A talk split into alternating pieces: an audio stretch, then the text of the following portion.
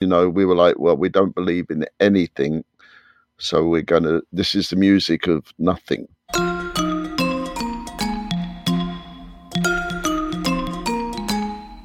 Hi, this is Lol Tolhurst, co founder of The Cure. This is Budgie, co founder of The Creatures, drummer with The Slits, and Siouxsie and the Banshees. Welcome to Curious Creatures. Life after punk. You may think you know the territory, but we, drew the map. We're on, we're talking origins. So I grew up in St Helens. It's halfway between Liverpool and Manchester in the northwest of England. No bands came from outside of my town to play my town. I spoke to a kindred spirit last night. Yeah, When he thinks back to his little town in Mm. in England, that he had, he was basically that. He had to escape. There was nothing happening. right. I likened it to when the fair or the circus came to town. I Yeah. wanted, I- wanted, I was inspired. That's where I wanted to go. um, and it would have been maybe eight, nine, ten, somewhere around there, where I I am getting to the fairground. We're probably going on our own, few friends. There's candy floss, toffee apples, the smells, and then the sounds. It's the sounds of these guys, these like guys with earrings, uh, you know, they're risque in back in that, that time, with leathers on.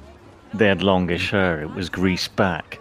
They were they, they were kind of what we called rockers, and they were slamming the sides of these fairground rides, these carriages with screaming girls in them, and they're saying, "The louder you scream, the faster we go." And and as it went dark and the lights took over, this was it. The dream of that, the noise and the intense atmosphere of it all. Yeah, so I, I grew up in a, a basically what's a, a suburb of London, South London, and it's a commuter town. So basically, everybody uh, lives there, sleeps there, and then gets up in the morning and gets on the train to go to work in London. So the town in the middle of the day is completely empty. There's nobody around, and it's it's a very sort of desolate place. But it's it's basically suburbs of of endless boring nothingness and there's very little interest there so every year when i was a kid you know my whole world was was bordered by about three items school church and and the cub scouts and you know there wasn't anything outside of that. So every year the fair would come to town and i would go and watch. And it, for me it was always the guys on the bumper cars on the Dodgems because they would be riding around and they would always be these sort of uh, old teddy boys, these old uh, rockabilly guys with greased back hair, and they'd be leaping from from car to car. And I thought, well, they're very cool, but they were also a little terrifying as well because you you knew they had some kind of bicycle chain in their back pocket that they could whip out at a moment's notice and decapitate you, you know. And also all the girls that I would see during the year pass me by on the other side of the street and give me nary a look was sort of entranced by these uh, these rogues and ruffians, you know, and uh, it was very much like a Stephen King novel, really. So I think that was my first sort of foray into the fact that like there was something brighter and bigger and a bit more exciting. I mean, you know, on reflection, the uh, the carney's life is not that exciting or or great, but you know, we, what do you know? What do you We- know at uh, 12 years old? You don't. You- We didn't know.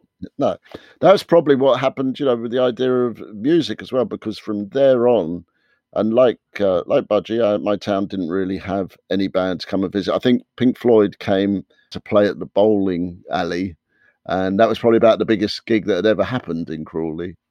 Still, Still, right, and you know, it became uh, obvious that we had to go a little further afield. So as soon as one of us got a, a, a driving license, we were like, that was our liberation. Let's get a car.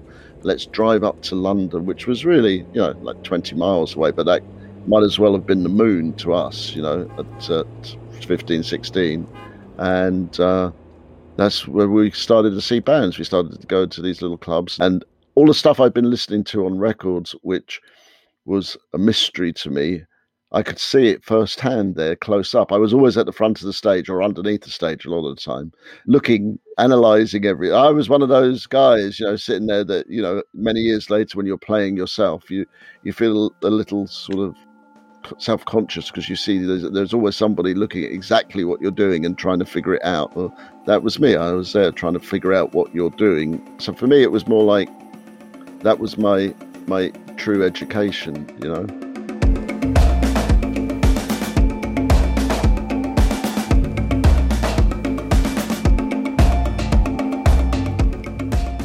Uh, our life seemed pretty prescribed before we even got to being adults. You know, there was very little in the way of infrastructure or excess of anything left after the Second World War in England. The 50s in England were were uh, very grim, and the 60s weren't much better. The 60s had that little bit of you know flower power and things, Hmm. but come the 70s, the 70s was a lot of uh, almost like depression era. You know, there was a lot of strikes, there was a lot of political upheaval. So for us as as teenagers, it didn't seem like there was a tremendous amount we could do to get to to to escape. I don't know that I was completely aware as a small boy of how grim the reality was, but there there wasn't much joy going around. And the only clue I had to what was going on out in a bigger world to do with uh, you know, escaping was the Partridge family. yes, I was really jealous of the Partridge family. They had a great bus. I thought we should get a bus like that. We need a bus. right. and uh, but they you know it was kind of a bit too convenient they're all in the same family but you know my my thing around about 1972 i think the the bottom dropped out of our world. My mum passed away suddenly. And i think then it was like the, the, the, the hold was off you know there was the, the bar was gone. There was no restriction in a way. I didn't become a wild kid Mm. but with the if you like the blessing of my dad I, I I joined up with this, some of the guys knocked on my door and said you can play drums i ended up you know playing the what what the circuit that existed was the cabaret circuit Right. it was the working men's clubs, the Labour Club, the Conservative Club. And I was learning the things about stage, learning about how bad dressing rooms can be, uh, learning about what it's like to stay out late, um, also earning a bit of money, incredibly. Right. I, so I had enough money then to start maybe piecing together a kit, buying a sound system, like a hi-fi system, and um, you know, looking really bleary-eyed on Monday morning when I turned in for school. but it was like a secret life, you know. Yeah. The, the secret life was happening, and then quite as suddenly as it started, it stopped, and so then I had to figure out another way of escaping. Well, I had a similar experience. I think when the Clash's first album came out, and I heard the song Garage Land. You know, we're a garage band. We come from garage land.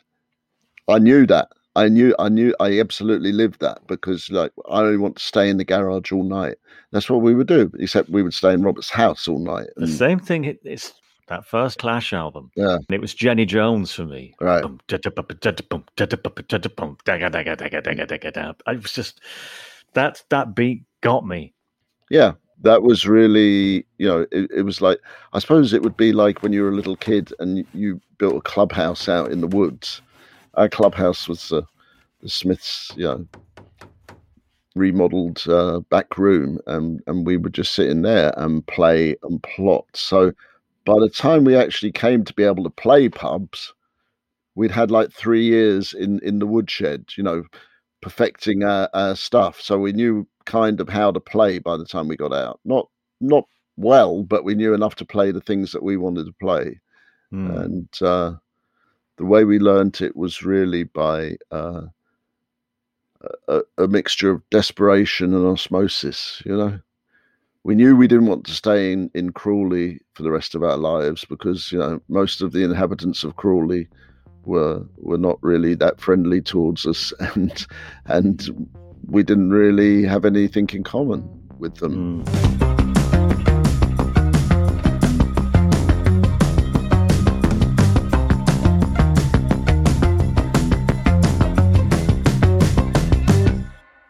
after a while, when I was a kid, I gravitated towards the sort of people that showed that that difference. Uh, you know, the you know the outsiders of the town, the geeks of the town, the people that you know other people would say, "Oh, they're, oh, they're okay, but they're weird." You know, if you were weird, you were on my list to be my friend. You know, that was that was my criteria. Like, you know, if you're weird and not everybody likes you, I'm probably going to want to try and be your friend. I, I, I like that, lol. I, I, I, used to I used, I used to imitate the the weirdos in town. If there was somebody walking down the street with long hair and they had a strange yeah. walk, yeah. I would adopt that walk. I would also yeah. try and get the long coat they were wearing as well, or the strange luminous jacket. But I I I aped people I thought might be a clue, you know. So right, it's my, the clue. My my, t- my ticket out I went after leaving school. I went to the local art college, which was a two-year kind of stopover, you know, to learn some skills like photography and screen printing and things like this. Um, all the things that I never got to use once I got to the real art college because it, that was entirely different. But I did. It was my ticket out. Um, I didn't go very far. I just got on, on the uh, train to Liverpool, and then once I'd left home, I stayed in Liverpool. But the reason I chose Liverpool above other colleges I was applying to was because I saw a drum kit in the basement of the college, and it mm-hmm. belonged to Timothy Whitaker, and he was the drummer with Deaf School. Oh, and I thought, I've got my eye on that drum seat. I I hadn't really played with the band. I had all that stuff with the cabaret thing finished, all yep. playing drums as anything. That had all really, that dream had kind of dissipated. But when I got to Liverpool, I'd started to meet people. And what was really frustrating was other bands started in the college. There's a band called Albert Dock, who went mm. on to become Yachts, who got a deal with Radar. Yeah. Like, you know, the early uh, offshoot from Stiff Records, really. Right. And um, everything was happening so quickly. And you, you really thought, we're getting left behind straight away. It was like, um, and then the knock on the door, like, you play drums. I said, no, I don't. He said, yes, you do. You're playing drums with us. I didn't know who they were. Two guys knocked on my door in Liverpool. And um, they thought they were going to be opening that night at Eric's Club in oh, Liverpool yeah. for Siouxsie and the Banshees. Mm. Well, we didn't get the gig. wow. But it was really Eric's Club in Liverpool was the key because that's when I met other kindred spirits who were kind of drifted into Mathew Street, drawn there by early gigs at Eric's. The Clash came down there, the Sex Pistols, uh, the Runaways, Blondie, Talking Heads, Devo. They were all there at Eric's. And uh, when they were not playing, when the gigs weren't on, that was our rehearsal space. So we started. And the thing I brought with me from the cabaret circuit was I knew how to rehearse. I knew how to get in a room, and I knew that we had to get something by the end of the day that sounded like a song. We need to we need to be achieving something. I didn't I didn't know what I wanted to do so much as I knew what I didn't want to do, and that was really you know evident in the way that the Cure approached the stuff at the very beginning because most bands, you know, they pick a song or an artist or music that they like, and their first forays into writing their own music are copies of, of you know the artists they like or the songs they like. And we decided more than that, there was things that we didn't like, like you know, very long guitar solos and very flamboyant drumming and things like that. That we decided we don't like those things. So we we kind of based ourselves around that. It was like a, a very uh, extreme form of nihilism. You know, we were like, well, we don't believe in anything, so we're gonna. This is the music of nothing. And once we started to connect ourselves to it with what we were doing, that's what made it more more vital and more relevant once we started thinking about well, what are the feelings we get from living in this place? You know, we were always aware that we were right next to this huge metropolis that where everything special going on was supposed to go on, and we weren't part of it. And so we decided, well, if we're not invited to the party, we don't. We'll make our own party because we don't care, you know. And that was probably the thing that saved us in a way because we didn't want to. Uh, for, we weren't chasing bandwagons because you're right. At the time, uh, everything happened very, very fast. Like from you know, every week on the Melody Maker, there was something different that had happened. Something somebody different that had come up, and you could end up chasing your own tail if you weren't careful. You know, like oh well, we have to sound like this to make an impression to be able to get to here, and by the time you'd done that, that that train had gone, that ship had sailed.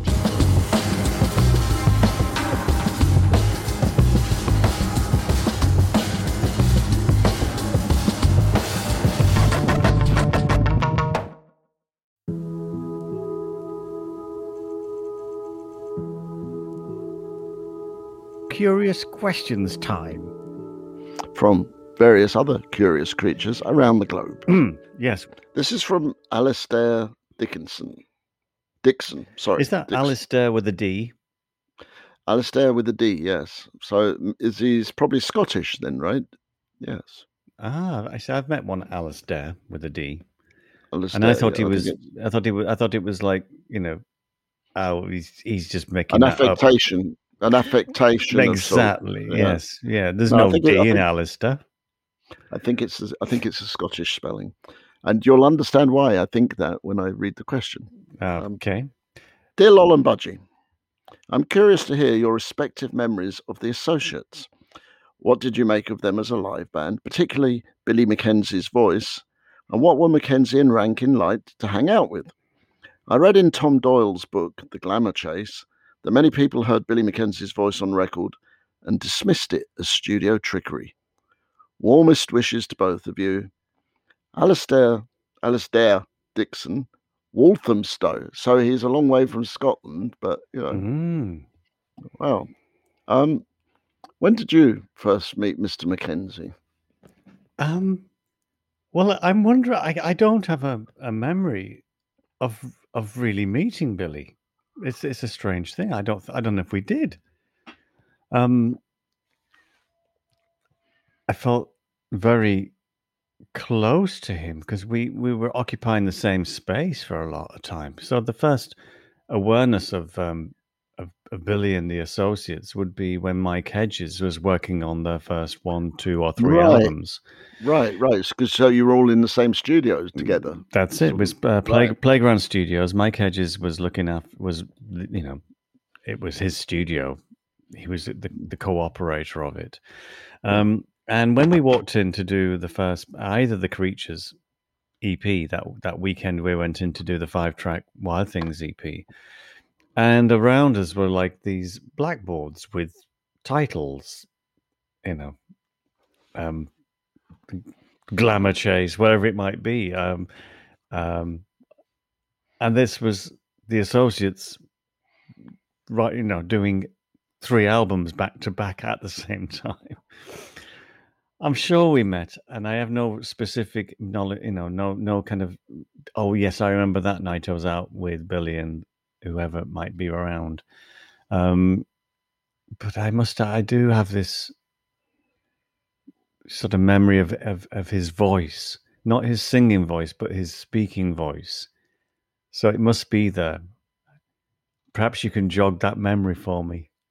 uh, yeah, Billy. Billy was from. Um, oh my goodness, Dundee. He was Dun- from Dundee. Dun- I was going to say, I thought it was Dundee.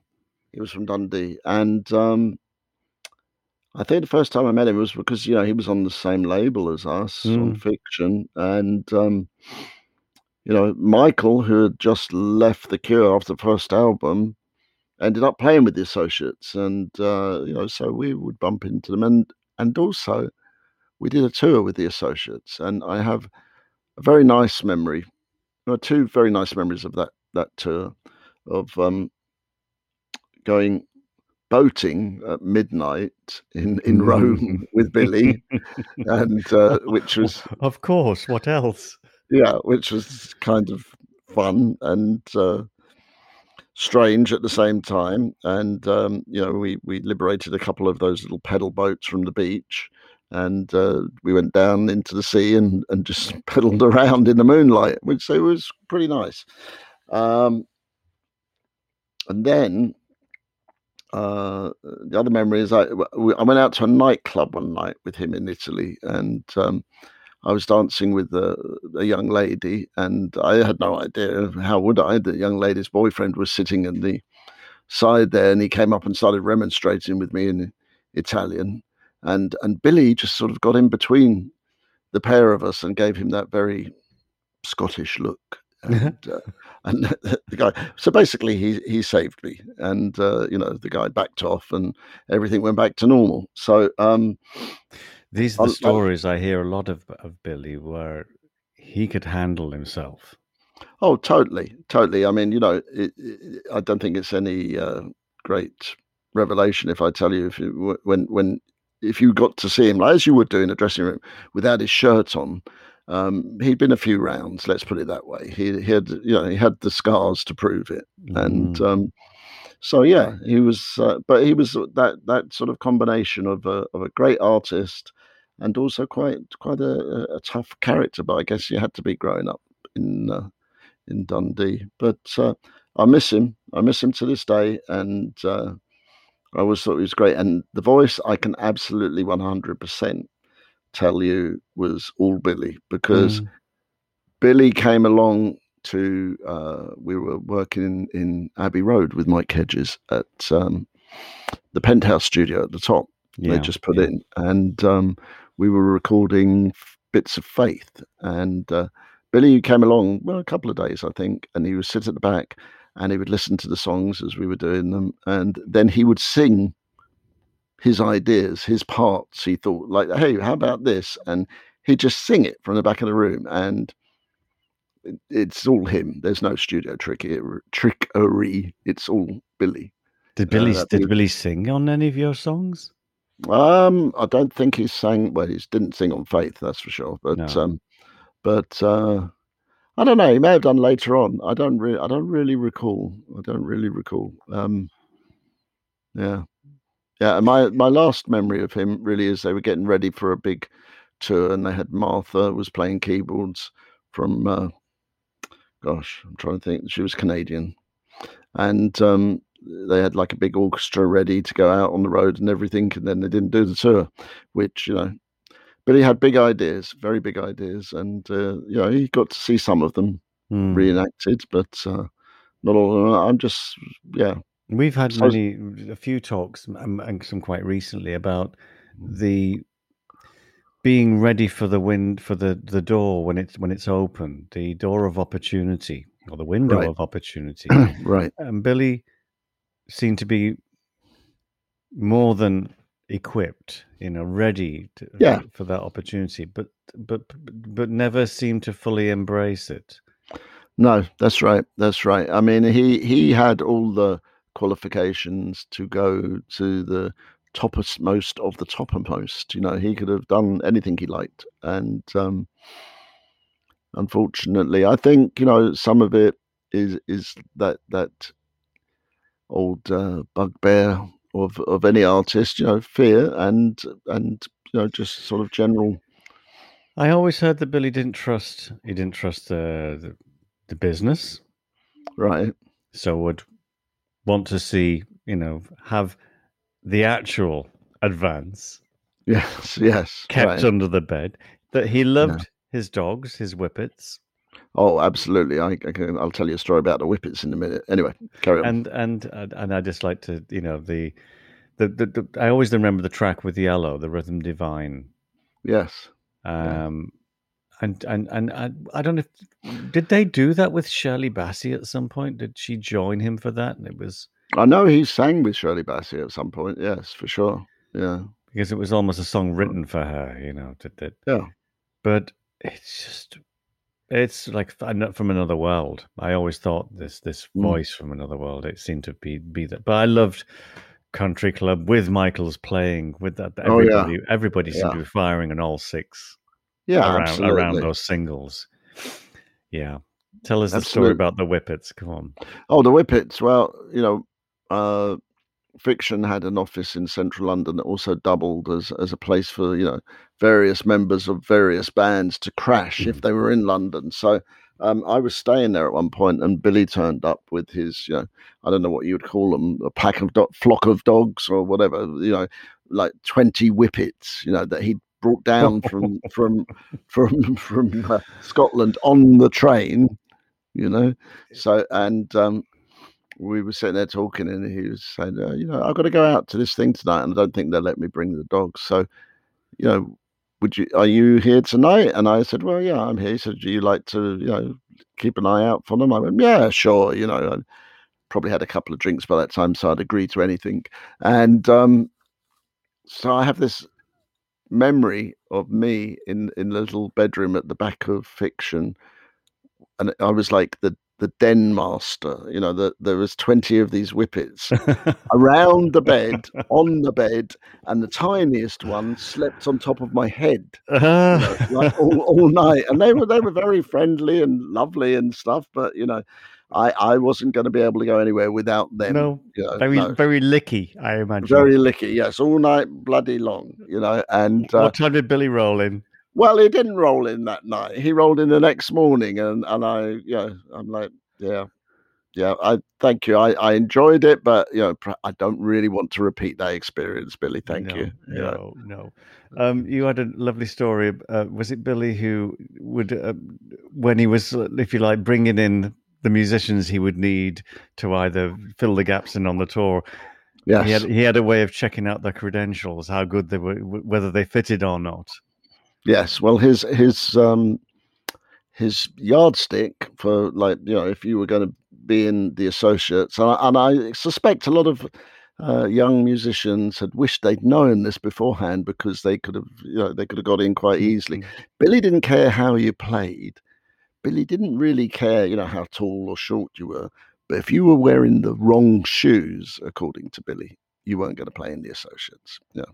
If you had the right shoes, you were in. I think so. I think it's a quite an accurate yardstick. Well, in general, I think it it tells people's personality. You know, I mean, one of the the first things I uh, I noticed when I, I got to America is there's a, a lot of men walking around wearing suits. Not everybody, but a lot of men walking around wearing suits with very casual shoes underneath Hmm. them, like they're you know gym shoes, and uh, that doesn't really go. You know, it's like brown boots with your black suit. You can't So- wear it. What Billy was looking for is attention to detail. he was looking for attention to detail and that you were the whole package. So, you know, you might be a good piano player and the other guy is a good piano player, but if you had your attention to detail, you had a lariat tie and a nice pair of, you know, um, sort of um, cowboy boots or something polished with a little silver bit on the end, you probably got the job. Yeah, I, I know that's true because I I was on a, an edition of Nevermind the Buzzcocks, the uh, the comedy uh, kind of celebrity pop quiz in in Britain, uh, and um, they have a section where they have four people, like three are stooges and one is the actual person, Right. but it's a long time after and they're dressed differently.